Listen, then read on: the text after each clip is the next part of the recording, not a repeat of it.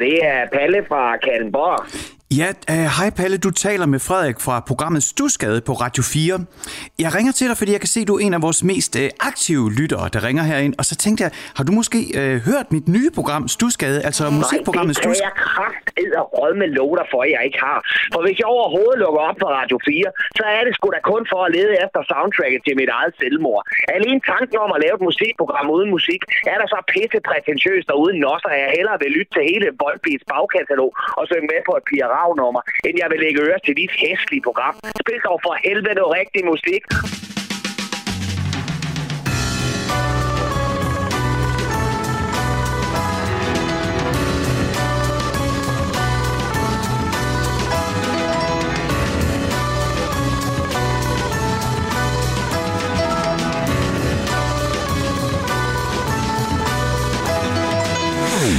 Lytter til Stusgade på Radio 4 med mig, Frederik Hansen. Og det her, det er Frank Zappa og Peaches on Regalia.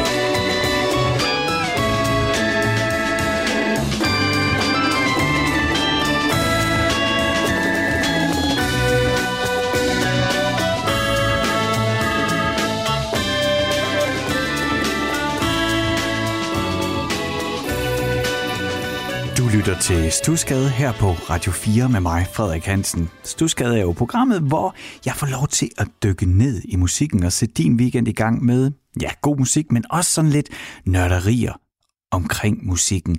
Og især er jeg optaget af det der med, hvad det er, der former os. Altså, hvor kommer vores musiksmag fra?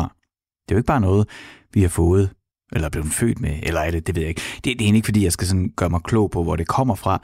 Men i de fleste tilfælde, så er der jo nok nogen i vores liv, der på et tidspunkt har spillet en sang, eller introduceret et band, som gjorde særligt indtryk på os. Som ligesom, du ved, på et tidspunkt gik musikken måske fra at være bakkesnavvendt eller noget, der bare var i radioen eller i køkkenet, til lige så stopper man op, og så lytter man og så kan musikken have sådan en vanvittig betydning for, hvordan man oplever verden, og hvordan man ser sig selv.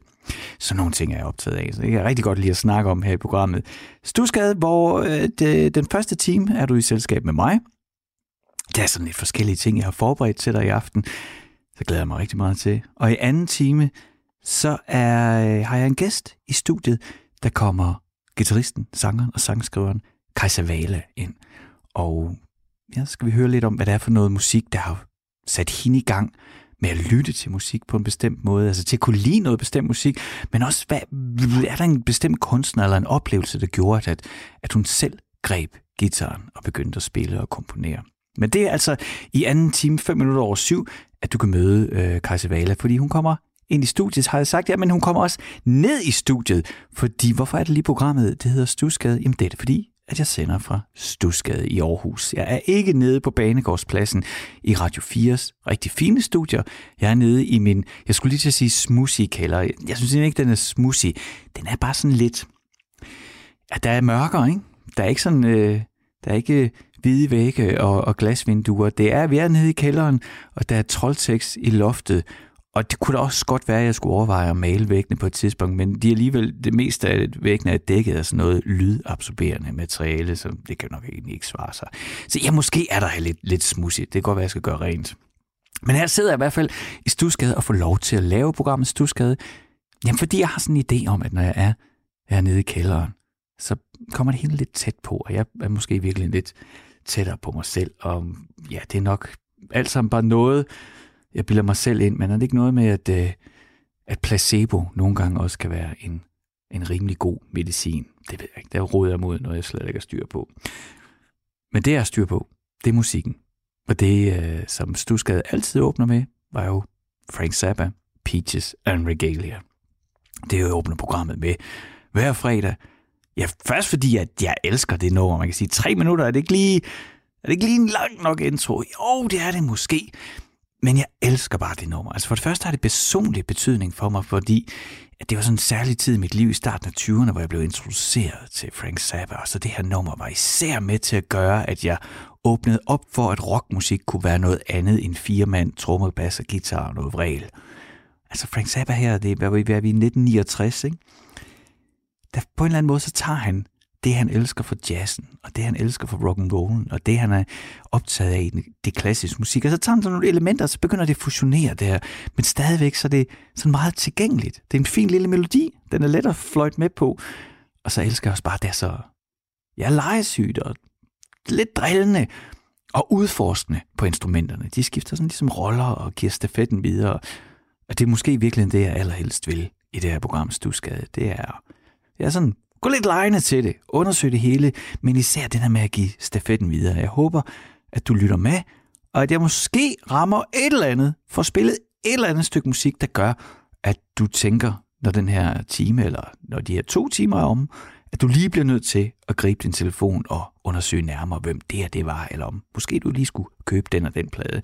Det lader dig elske, hvis programmets Stusgade kunne være kilde til, at du får helt lidt på din musiksamling. Så velkommen til Stusgade. Noget af det, jeg er særlig optaget af i den her uge, det er en sangerinde, og ja, hvad er hun? Model, skuespiller, alt muligt, hvad man nu kan putte i den kategori, som ud af det blå fik vanvittig stor betydning for mig, dengang jeg var 10 år. For der købte min far, nu skal jeg lige tænke mig om, jeg er 10 år, der købte min far en plade i London han kom hjem og satte på, og da han satte den på, så blev jeg sendt på en rejse ud i kosmos, men nok i virkeligheden ind i mig selv. Og det var så mystisk det hele. Øh. Det nummer, bare lige for at tease lidt, det spiller jeg lidt senere. Fordi først, så skulle du høre det nummer, som med garanti får mig på dansegulvet det, jeg nemlig gerne vil tale om det næste, de næste 10 minutter, det er Grace Jones.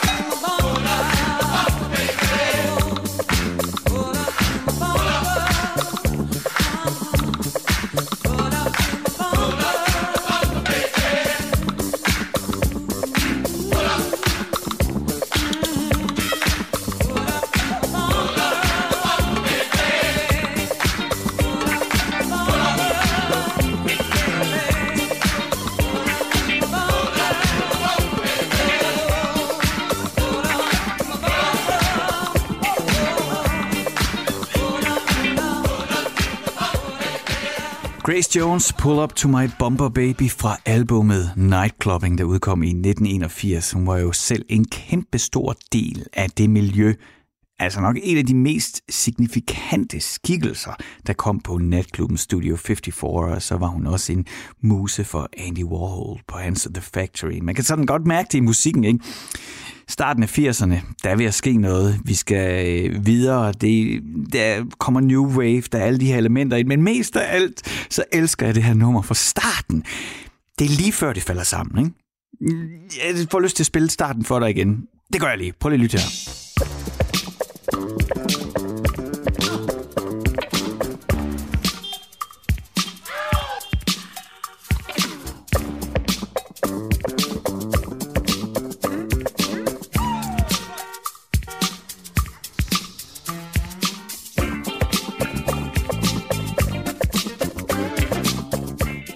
Altså, jeg siger jo ikke, at det ikke svinger, for det gør det. Men hvis man sådan begynder også at rive lidt i det og lytte efter, ikke, så, så den der bas, der spiller de trioliserer, den, den, den er sådan, den rusher nogle steder, så hænger den lidt. Og måden, det kommer i gang på, det er sådan, det er sådan følelsen af, at alle lige skal finde hinanden. Jeg vil sige, det er lige så meget på kanten af opløsning, som på, på at være spine groovy. Og så når den der chorus-guitar kommer ind, altså chorus det er sådan en effekt, hvor man tager gitaren og på en måde tager den elektronisk og dobler den sig selv med lidt bevægelse i. Altså forestil dig, at din stemme, at du hører din egen stemme med din egen stemme ovenpå, men bare ikke sådan helt på det samme tidspunkt, så det hele det står sådan noget, ja, hvad skal vi, sådan noget skuer lidt mod hinanden. Det giver den der chorus-effekt. Øh, det er hverken, jamen, og tempoet også, det, det, det, det er sådan lidt lige på kanten at nogle gange slæbe lidt, og alligevel så synes jeg bare, det svinger så fedt. Og jeg tror, jeg fik sagt, det, det er med garanti for mig til øh, på dansk skole. Jeg sidder i hvert fald her i kælderen og, og kan slet ikke sidde stille. Og øh, en, en stor del af grunden til, at det her det nummer, det lykkedes, på trods af, at jeg har den der følelse af, at det er lige før det falder fra hinanden, det er på grund af duoen Sly and Robbie, Sly Dunbar og Robbie Shakespeare, som også var fra Jamaica. Og de spiller, de er bare groovy, de to. Altså trommer og bas sammen, som har spillet sammen altid. Og som var sådan nogen, man kunne ringe til. Og så kom de bare ind og leverede. Men sådan på deres egen måde, med deres egen signatur. Hvor det er, jamen altså, det er ikke computerstramt, vel? Det er så, næsten så langt, man kan komme for kraftværk her. Det er sådan lidt, slinger lidt, og så løber han lige, så presser han lige der, men så hænger han hele der. Altså, nej, jamen, jeg kan virkelig godt lide det. Så jeg har stor pris på, og det er en af de ting, som jeg elsker ved Grace Jones' udgivelser, det er produktionerne. Især øh, det, der sker, øh, hun, de første tre albums, hun udgiver, altså, hun starter med at være model og, og øh, sådan fætteret inden for det der New York Manhattan-miljø omkring Studio 54. Um, men så er det jo så, hun begynder at udgive plader, og de første to-tre plader bliver også sådan store i sådan homo-disco-miljøet i New York. Og så er det, hun kommer på det her fantastiske pladeselskab Island Records, som trækker hende i en ny retning. Ser nogle ting i hende, prøver at få hende til at mindre være en... Ja, det er især ham, der startede øh, Island Records, øh, Chris Blackwell, sammen med to andre. Men, men han, han begyndte at producere. Han gik selv med ind og producerede Grace Jones, ud fra en tanke om, at hun skulle involveres mere i musikaliteten, i, i produktionen, end bare ligesom blive kaldt ind og, og være, kan man sige, groft sagt en stafase. Og det tror jeg på alle måder var den rigtige beslutning det var i hvert fald øh, det helt store gennembrud her med Pull Up To My Bomb, og det er jo også blevet øh, remixet i alle mulige udgaver, fordi det jo bare er et fedt nummer stadigvæk til den dag i dag, som bare fungerer og kan et eller andet magisk. Noget af det, man ikke bare kan gøre på en computer. Noget af det, man ikke bare lige kan programmere eller sige, det skal være sådan, eller bede nogen om at spille på en bestemt måde. Det er bare lyden af starten af 80'erne. Og så Sly and Robbie, der får lov til at sætte pulsen. Jeg tror, jeg fik sagt, at, øh, at i virkeligheden så ville jeg spille det nummer, der betyder mest for mig med Grace Jones. Det var sådan, at øh, jeg var vokset op i et lydstudie. Min far er, øh, hvad siger man, pladeproducer. Han producerer musik. Nu er han sådan mere, mere eller mindre pensionist, men, men i hvert fald dengang jeg var barn, der var han altid ude at rejse på arbejde. På et tidspunkt, da jeg midt i 80'erne havde han været i London, vi var faktisk med, Nå. men, men der køber han den, det Grace Jones album, der hedder Slave to the Rhythm, som jo nok også er sådan det mest episke værk i Grace Jones' diskografi. Det man vender tilbage til igen og igen. Og der er det så ikke Sly and Robbie, der får lov til at sådan på, jeg skulle lige til at sige, exit baghjul på cykel og med elastik på strengene, sådan funk vugge på deres egen dynamiske, organiske måde igennem. Der var det en, øh, en ny producer, som øh, stadigvæk på Island Records, men så var det så Trevor Horn, som blev sat i førersædet til det her konceptalbum, som Slave to the Rhythm jo er. Det er virkelig den, altså konceptet er, at det er den samme sang, samme Slave to the Rhythm, sådan skulle være på en måde sådan en, ja, en, analogi over at være sort og være importeret til øerne der, altså importeret, det var frygteligt, at være fanget og fragtet til som at arbejde som slave, så det er at være slave af rytmen. Der er sådan en masse referencer til det i teksten. Og så er selve konceptalbummet jo så, at det er den samme sang, der bare er komponeret på alle mulige forskellige måder. Og det er altså uh, Trevor Horn, som på det tidspunkt har lavet Frankie Goes to Hollywood, og som også har produceret Yes i deres strammeste periode. Han kom jo fra, hvad hedder de, The Buggles, med Video Kill the Radio Star. Uh, det, var, det var hans band, ikke? Men så begynder han så at producere, og er kendt for, den er meget stramme, kontrolleret, men også sådan, ja, i virkeligheden så er der nogen, der siger, at Trevor Horn er lyden af 80'erne.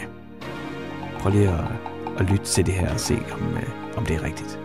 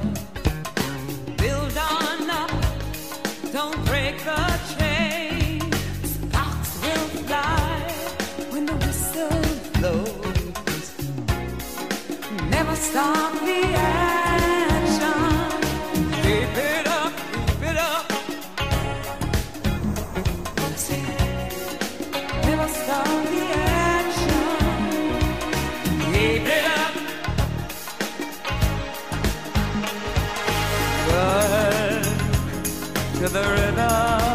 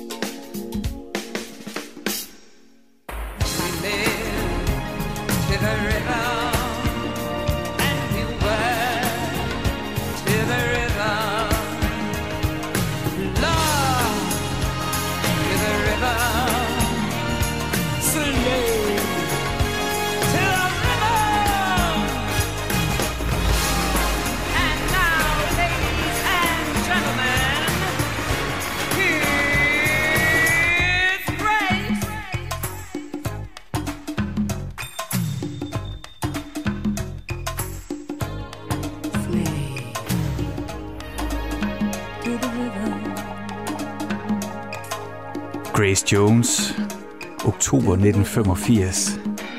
Slave to the Rhythm. Produceret af Trevor Horn. Nå, jeg synes det er godt. og det, men du kunne sikkert godt høre, ikke, at det er, en, det er en helt anden produktion, end der er på Pull Up To My Bumper, som jo er langt mere sådan funky organisk. Så det her, det er stadigvæk funky, men mand, det er stramt. Det er så tight. Altså, man kan bare ikke få et A4 ind en sprække nogen steder. Men alligevel så er der nogle ting, der går igen. Der er den her chorus-guitar, ikke? Den der guitar, som... Man kan høre, det er en guitar, men det er som om, den ligger sådan og... Ja, modulerer omkring sig selv. Det er det, den her chorus-effekt gør. Den, der, den er stadigvæk med. Og det er jo funk. Det er bare stærkt kontrolleret Trevor Horn funk. Hvor, øh, ja, han var jo kendt for at gå ind og så tog han en, en lille trum ud og samplede den og bearbejdede den, og så satte han den ind på hver eneste slag.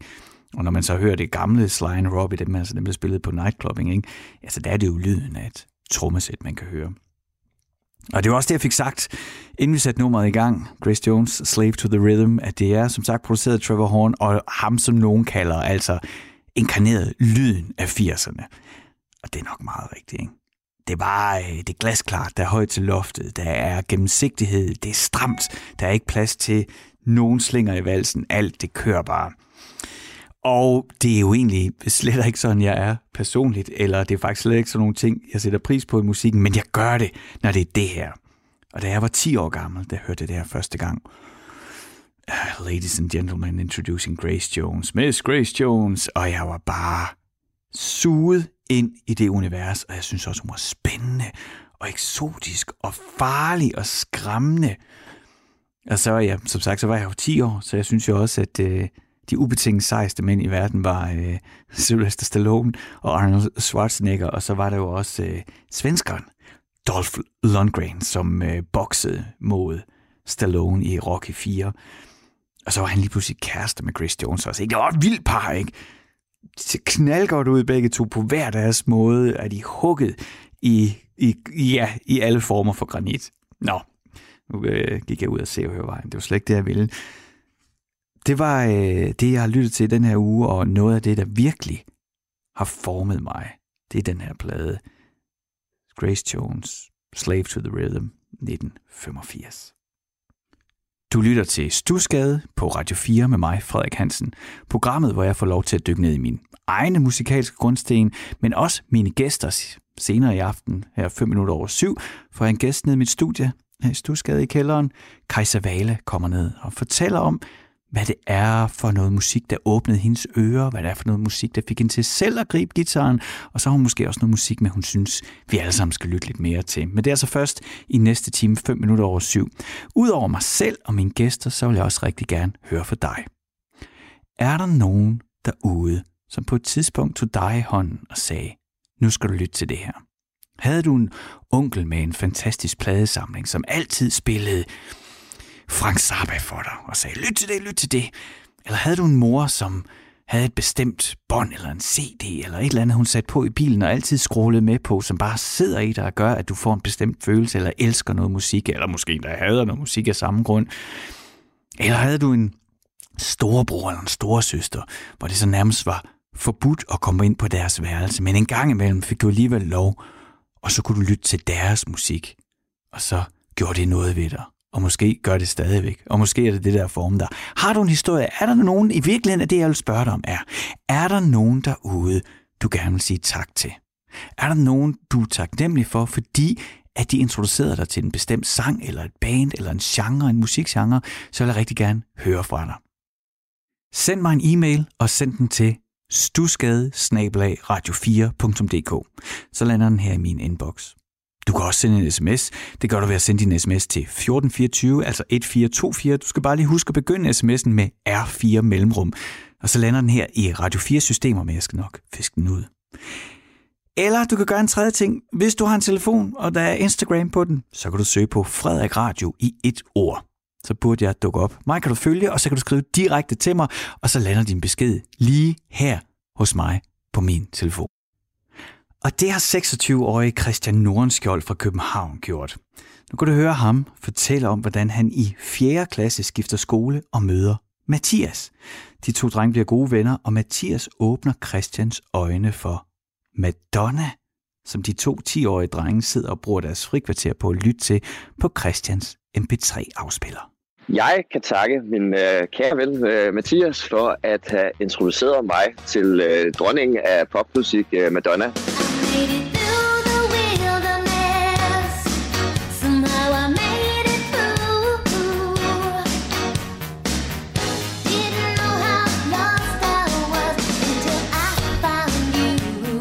Det var en gang, hvor vi ikke rigtig forstod, øh, hvad hun øh, ligesom øh, hvad hun ligesom er, og hvad hun ligesom øh, har været igennem historien. Det var tilbage i øh, 4. klasse i sin øh, privatskole. Øh, vi møder hinanden og falder godt i snak. Jeg havde en øh, MP3-afspiller. Jeg havde været lidt fan af sådan lidt popmusik og hørt noget Anastasia, øh, primært som jeg sådan øh, meget idoldyrket. Men øh, lige pludselig så siger han, har du nogensinde hørt om øh, Madonna? Og så, øh, det havde jeg så ikke.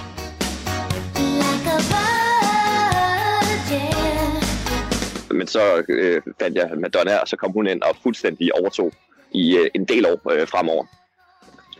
Altså det bruger vi mange af vores sådan, frikvarter på at sidde og høre fra min øh, MP3-afspiller.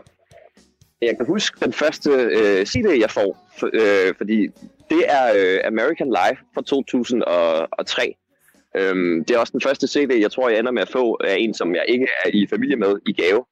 Øhm, og, og den giver Mathias til mig. Og det er sådan et lidt specielt album. Øhm, fordi det er nok et af de mindre populære. American Life, det er hendes mest øh, politiske album, hvor hun kritiserer Irakkrigen og, øh, og George Bush, og, og det var ikke så, man kan sige, så populært blandt øh, amerikanerne. Så det var også meget med at sidde og sådan forstå, hvorfor er der musikvideoer med, øh, med bomber, øh, som der er i øh, American Life. Der har været en del år, hvor jeg ikke rigtig har dyrket, øh, dyrket hende øh, som sådan, øh, fordi man kan sige, at hendes karriere peakede nok øh, sidste gang for alvor i 2005 med Confessions on a Dance Floor albumet, øh, og så hørte jeg han ikke rigtig en del år. Time goes by, so slowly, time goes by, so slowly. Men Tongue Up, det er netop fra Confessions on a Dance Floor, øh, som øh, man kan sige ja, er hendes øh, sidste øh, helt store mainstream album. Hun blev den første, der fik lov til at sample øh, ABBA. Øh, mange havde spurgt, men ikke rigtig nogen havde fået lov. Og det får hun jo så lov til øh, på, øh, på det her nummer, som er en, øh, et meget, øh, meget, meget dansevenligt nummer.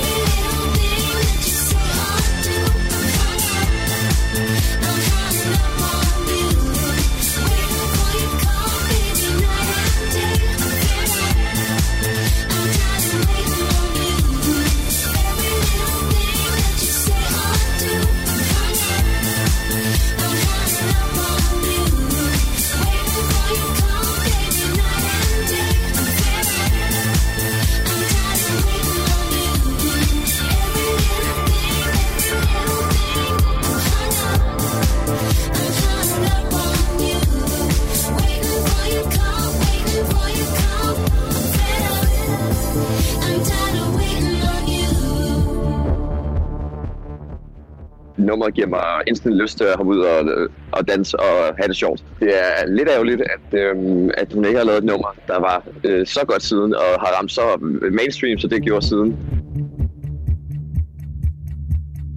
Der har været, øh, der har været øhm, øh op- og nedtur helt klart, men så hvad kan man sige, så genopdagede jeg mit øh, venskab med Mathias for et par år siden, og endte også med at genopdage Madonna øh, den vej igennem. Han var en af mine øh, aller, allerbedste venner, og har nu kendt hinanden i øh, ja, noget, der minder om 17 år. Det er, et, vores venskab er snart ikke øh, teenager længere. Men i dag er hun et stort ikon for os begge to, der øh, på trods af en lang karriere stadigvæk fylder meget med sin musik i vores øh, hverdag og venskab. So, so, so, so,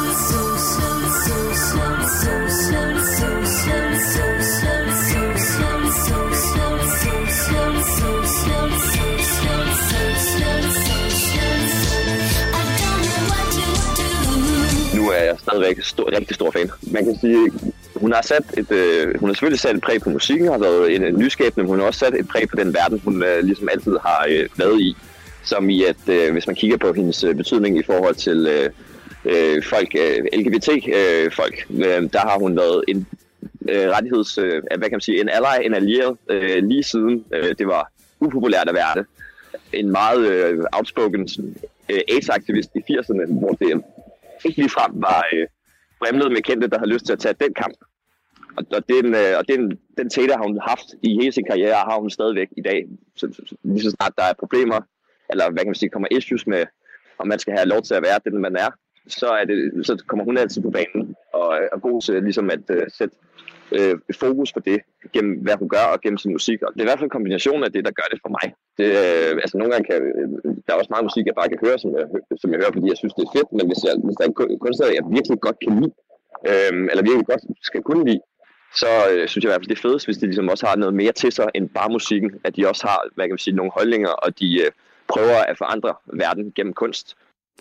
Og det var Christian Nordenskjold på 26 fra København, der fortalte om, hvorfor han godt kan lide Madonna. Det var Mathias, for han mødte, som, altså mødte Mathias, da han var 10 år og skiftede skole, og Mathias introducerede Christian for Madonna, og så jamen, til den dag i dag har Madonna stadigvæk betydning for Christian. Og jeg kunne ikke lade være med at tænke på mig selv. Ja, det tænker man sig, ja, det gør jeg nok lidt for meget, men lad nu det ligge. Jeg var jo åbnet programmet op i aften med at tale om Grace Jones, og jeg blev introduceret for Grace Jones, da jeg var 10. Og det her segment med Madonna, det åbnede op med Like a Virgin, som udkom i 1984, men det var i 85, at Madonna tog på den store Like a Virgin tur. Og det ved jeg, fordi jeg ved faktisk ikke særlig meget om Madonna, og det er ikke, hun er ikke rigtig en kunstner, jeg har, har dyrket, ud over at jeg selvfølgelig har de der enkelte nedslag, så er der Jean-Paul Gaultier og de kejleformede bryst, øh, altså alle de der ting, men, som de fleste kender, det er det, jeg ved. Ellers ved jeg egentlig ikke så meget om hinanden. Hun har faktisk været rigtig god. Ej, jeg ved måske lidt, hun har været god til at, at finde komponister og producer, som var forud for deres tid, og så har hun ligesom været med til at break dem. Og og det, som Christian fortalte om, det her med, at hun ligesom stiller sig op for nogle grupper. Der er også, der er også alle mulige, der, der, der kritiserer Madonna for alle mulige ting. Men jeg kan, jeg kan godt forstå sympatien for det der med at have en holdning og stille sig op for nogen. Og, og hun har hjulpet ret mange kunstnere. Og hele, hele alle de her ord, for, hvorfor er det, jeg ved, at hun var på Like a Virgin Tour i 1985? Jo, det var fordi, at hun inviterede et af mine yndlingsbands som opvarmningsband på den tur. Beastie Boys. Og det er jo altså bare det, jeg vil, ikke? Altså, hun er på toppen med Like a Virgin, og det er jo, når man lige lytter til det, uden at vide noget, tyk gummipop, siger jeg, så må I blive sure. Men det er sådan noget gum, øh, bubblegum pop, ikke? La la la la la. Og så er der de der øh, tre, og så er der de der tre fuld knald på drenge, også fra New York, som brænder igennem med at kræve retten til at feste. Og den tur, det, skulle, øh, det, det kan jeg kun anbefale, at, øh, at du lige laver en note til dig selv, at du skal finde artikler eller gå på nettet og sådan bare lige tjekke ud op på øh, detaljer for den tur. For det var et øh, rimelig vildt match at sætte Beastie Boys til at varme op for Madonna, og i starten så blev altså hele Beastie Boys udtryk og deres attitude, det var ikke noget, der landede særlig godt ved de mange tusind Madonna-fans, der stod klar til at synge med på Like a Virgin. Og selskabet ville også øh, ret hurtigt sige, prøv at vi fyrer Beastie Boys, det giver ingen mening at tage dem med på tur. Men der var hun sej, Madonna. Altså, der stillede hun sig op, det skal de have lov til.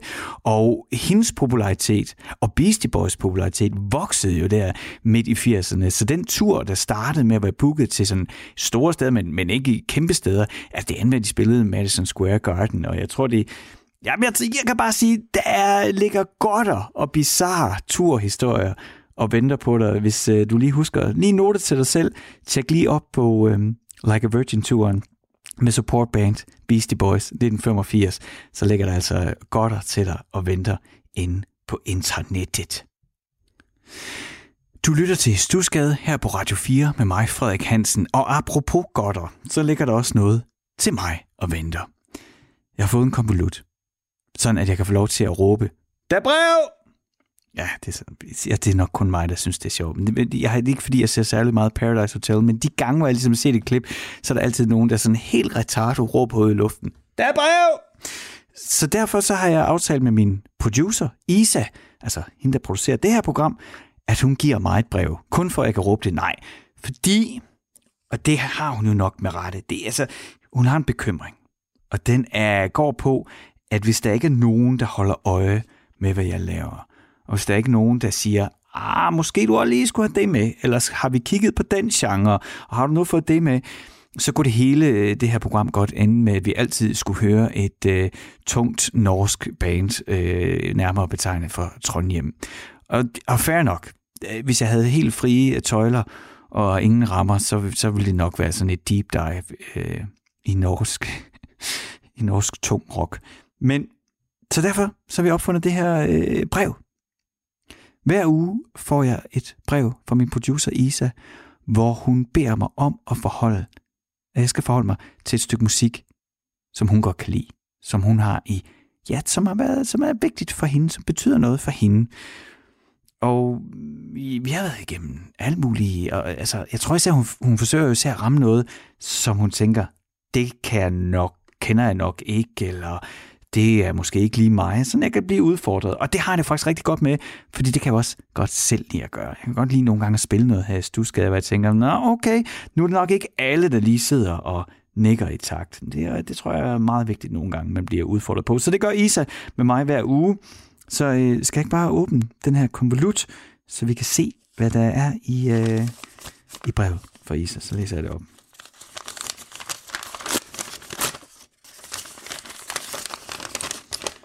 Okay, og det, de andre gange har der været øh, lidt mere tekst. Altså, jeg har ikke set det her brev før, så men jeg kan jo bare se med det samme. Der er ikke særlig meget tekst her. Øh, der plejer at være lidt mere. Jeg tror, det allerførste, hun, øh, skulle jeg lige til at sige, tvang mig til at høre, det var Beyoncé. Fordi hun nok godt ved, at jeg har det lidt stramt med de der kæmpe store svulstige ballader, hvor det hele bare... Men så er det faktisk et mega fedt nummer, hun spillede for mig med en produktion, jeg gik helt amok i, og faktisk har lyttet til flere gange efter, så skal jeg huske at sige tak til Isa, for at hun gav mig en lille vej ind til en lille smule Beyoncé.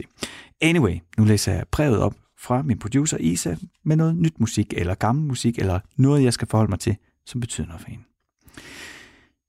Kære Frederik, det er blevet december. Jeg har en idé om, at du kommer til at hade mig nu. Men der er kun én rigtig ting at gøre – Sæt den her på og overgiv dig til julestemning og glitter. I don't want a lot for Christmas.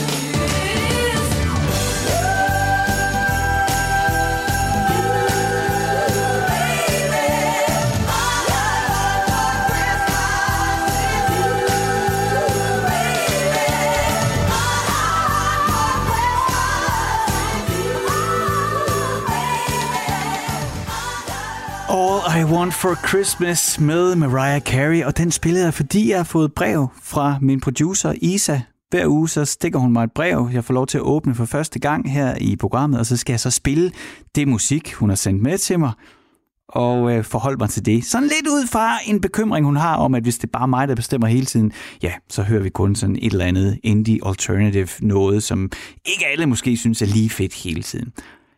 Og øh, i brevet skrev hun, at jeg nok kom til at hade hende, fordi nu skulle vi høre det her.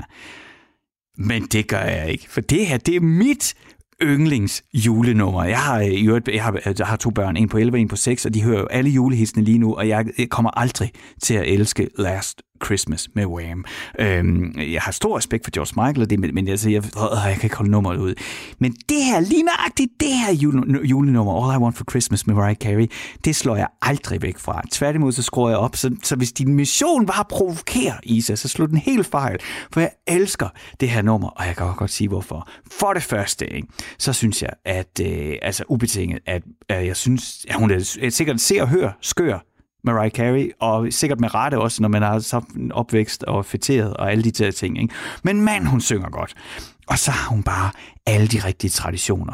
Fordi ligesom med Beyoncé, ikke, så har jeg det med det her julenummer. Det er jo alle de rigtige referencer. Altså, udover at hendes vokalpræstation er fuldstændig fænomenal, så er korstemmerne det også. Altså måden, de er arrangeret på, måden, de er leveret på, måden, de ligger i produktionen det er så fedt, og det er jo netop de rigtige, for mig, rigtige referencer til The Ronettes og alt det fede, der skete midt i 60'erne. Og ja, okay, det er ikke lige The Wrecking Crew sikkert, der spiller grundsporet. Det lyder lidt mere af, at der er en form for media computer involveret. Men for mig er det nummer så tæt på at kunne være på mit yndlings julealbum, nemlig A Christmas Gift from Phil Spector. Og Phil Spector var jo ham her produceren, som især var populær, producerede store hits i 60'erne, øh, kendt fra det hedder The Wall of Sound. Så i virkeligheden det han gjorde, det var han bare maste ting, masser af instrumenter, rumklang, alting, bare gøre det så massivt som muligt. Og det er sådan nogle referencer, jeg hører, når jeg hører øh, Mariah Carey, All I Want for Christmas. Så øh, nice try, Isa med at forsøge at provokere, eller hvad det er. Men øh, du ramte altså lignagtigt mit yndlingsjulenummer. Som, og som altid får man lyst til, så får jeg lyst til at sige, glædelig jul, det skal der også være plads til. Her i programmet Stusgade på Radio 4 med mig, Frederik Hansen, hvor der ikke er så lang tid til, jeg lige skal holde en kort pause og give plads til nyhederne her på Radio 4. Og så er jeg tilbage igen i næste time, og så er det ikke bare mig, der ævler og ævler, så har jeg en gæst hernede i studiet, Kajsa Vala. Hun kommer ned og fortæller om, hvad, ja, hvad er der for noget musik, der fik hende til at åbne ørerne første gang og lytte til musik på en anden måde, altså der, hvor musikken rammer en på en særlig måde. Jeg er også nysgerrig på, om der er en bestemt kunstner, eller en koncert, eller en oplevelse, der gjorde, at hun også så tog den der beslutning om, det vil jeg selv gøre. Ikke? Jeg vil ikke bare lytte, jeg vil også lave musik. Men det må du altså vente til uh, her i næste time, 5 minutter over 7, er tilbage igen her i Stusgade, og så med gæst Kajsa Vala. Men inden nyhederne, så lad os spille lidt nyt musik for dig, for vi har været rigtig meget i 85, og nu var vi også lidt smut til 94 og høre All I Want for Christmas. Nu vil jeg gerne spille et nummer med Goss for dig. Goss er i virkeligheden Mads Damgaard Christensen, der, ligger, der står bag det navn, og det er også ham, du måske kan huske fra bandet Reptile Youth. Det var dem, der hed Reptile Retard, tror jeg. Så var der nogen, der sagde, ah, det er Retard, det går ikke. Så blev det til Reptile Youth. Og det var, øh, de, de spillede på Roskilde, mener jeg, og turnerede rundt i, i verden. Var de, også i, var de ikke også i Asien? Og sådan? Det, var, der, der var ret meget smæk på. Og jeg synes, det var rigtig fedt. Og så forsvandt han. Så tror jeg, han tog til LA, og så kom han tilbage med et andet projekt, som jeg kan ikke huske, hvad det er lige nu. Skal jeg lige grave frem, skal jeg nok sige det. Som jeg også var glad for. Og nu er, er Mads øh, Damsgaard Christensen så tilbage som Goss, hvor man øh, godt kan mærke, at han har søgt et andet sted hen. Og måske nok sådan lidt roots Tilbage til rødderne, tilbage til at få fødderne ned i noget muljord og mærke noget ægte støv i næsen. I feel so wild and wild Think the sensation was colder than me as a child. Oh, yeah, that's how I'm designed. They planted trees in my soul and my mind. Country boy, lost in the city.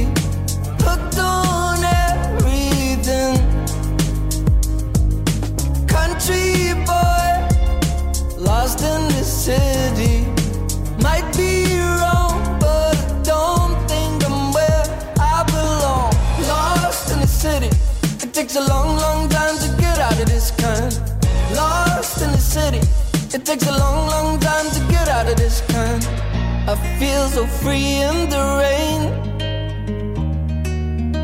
Open my mouth, drink as much of this world as I can. I guess I'm drowning again. And all the concrete that talks is champagne. Country boy, lost in the city, hooked on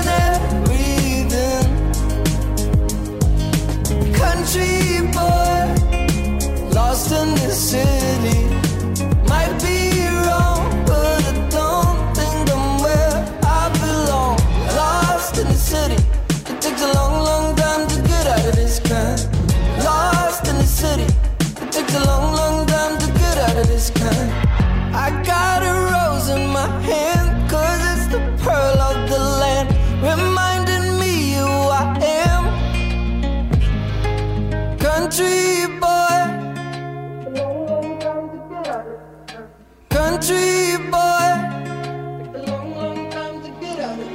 Goss med Country Boy. Jeg er tilbage lige om lidt med mere stuskade, men først så er der nyheder her på Radio 4.